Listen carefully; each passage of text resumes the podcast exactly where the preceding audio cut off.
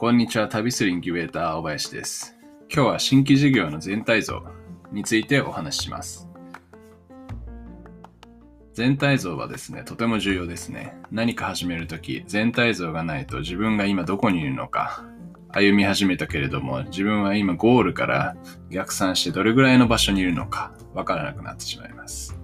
時間は有限で限られているので、ゴールがわからないと無駄に時間ばかり消費してしまいます。なので、この新規事業においても全体像を把握して自分がどこで何を今知るべきなのか、何をしようとしているのかというのを頭に入れていくことがおすすめになってきます。そこで早速じゃあサービスのリリースから実際上場までというものを6つのステップに分けてみます。1つ目、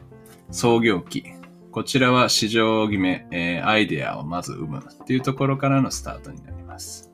2つ目、シード期。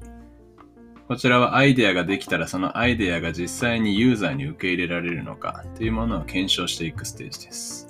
まだそこではプロダクトを作らずに最小限の仮説検証ができるモックを作成して検証を進めていきます。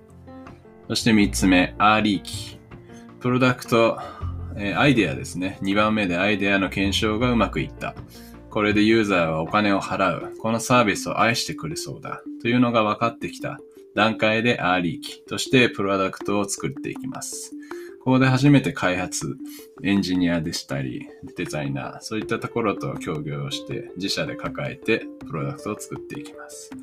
そしてこの段階でプロダクトをリリースしたら PMF、 Product Market Fit というものを検証していきます。サービス 2C や 2B で分かれていくと思いますが、2C で言えば継続率、1週間後の継続率、1日後、1ヶ月以内、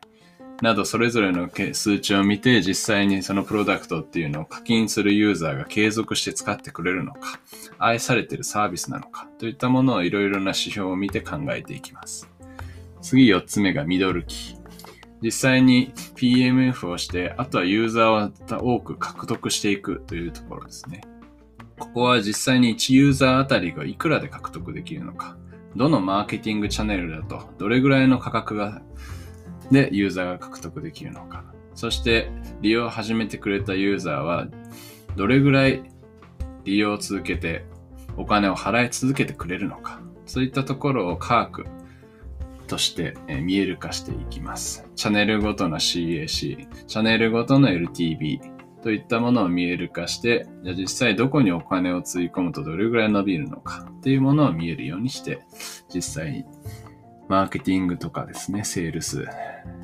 カスタマーサポート、そういったチームのメンバーと分かれて実際に数値をグロースさせていくステージになっていきます。そして次5番目、レイター期。ここはそこの LTV、CAC が見えてきた後の段階ですね。実際ビジネスが上場手前になっていき、チャンネルグロースっていうのが見えてきました。けれども、ここでまあ競合が出てきたり、上場後の